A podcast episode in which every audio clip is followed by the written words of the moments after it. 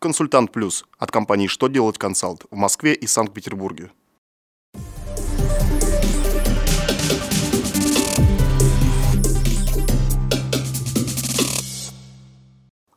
Добрый день! Для вас работает служба информации телеканала «Что делать ТВ».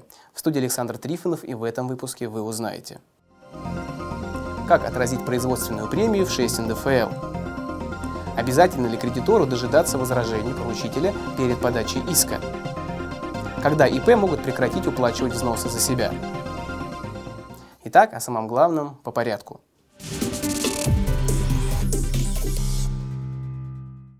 Федеральная налоговая служба уточнила, как следует определять дату получения дохода в виде ежемесячной премии за производственные результаты и отразить такую выплату в 6 НДФЛ. С учетом позиции Верховного суда она разъяснила, что днем получения дохода в виде премии за труд является последний день месяца, за который она начислена. Например, если доход в виде премии за производственные результаты по итогам работы за февраль 2017 года был выплачен работнику 6 марта 2017 года на основании соответствующего приказа, то датой получения дохода является 28 февраля. Во втором разделе 6 НДФЛ эта дата отражается по строке 100. В строке 110 дата удержания налога указывается 6 марта, а сроком перечисления налога, отражаемым по строке 120, будет 7 марта 2017 года.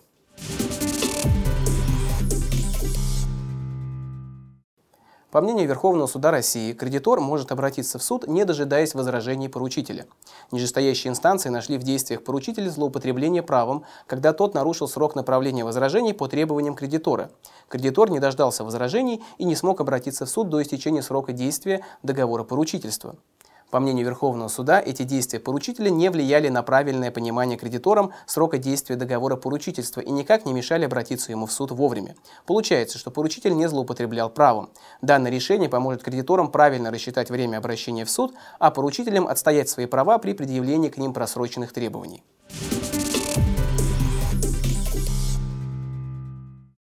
Минфин разъяснил, что поводом для прекращения уплаты взносов для индивидуальных предпринимателей послужит только исключение из единого государственного реестра индивидуальных предпринимателей. По мнению финансового ведомства, достижение пенсионного возраста для предпринимателей не служит причиной прекратить уплачивать взносы за себя. Кроме того, на эту обязанность не влияют ни вид деятельности, который ведет предприниматель, ни отсутствие у него доходов.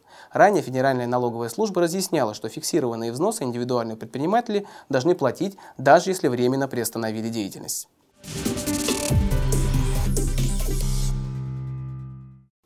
А на этом у меня вся информация. Я благодарю вас за внимание и до новых встреч.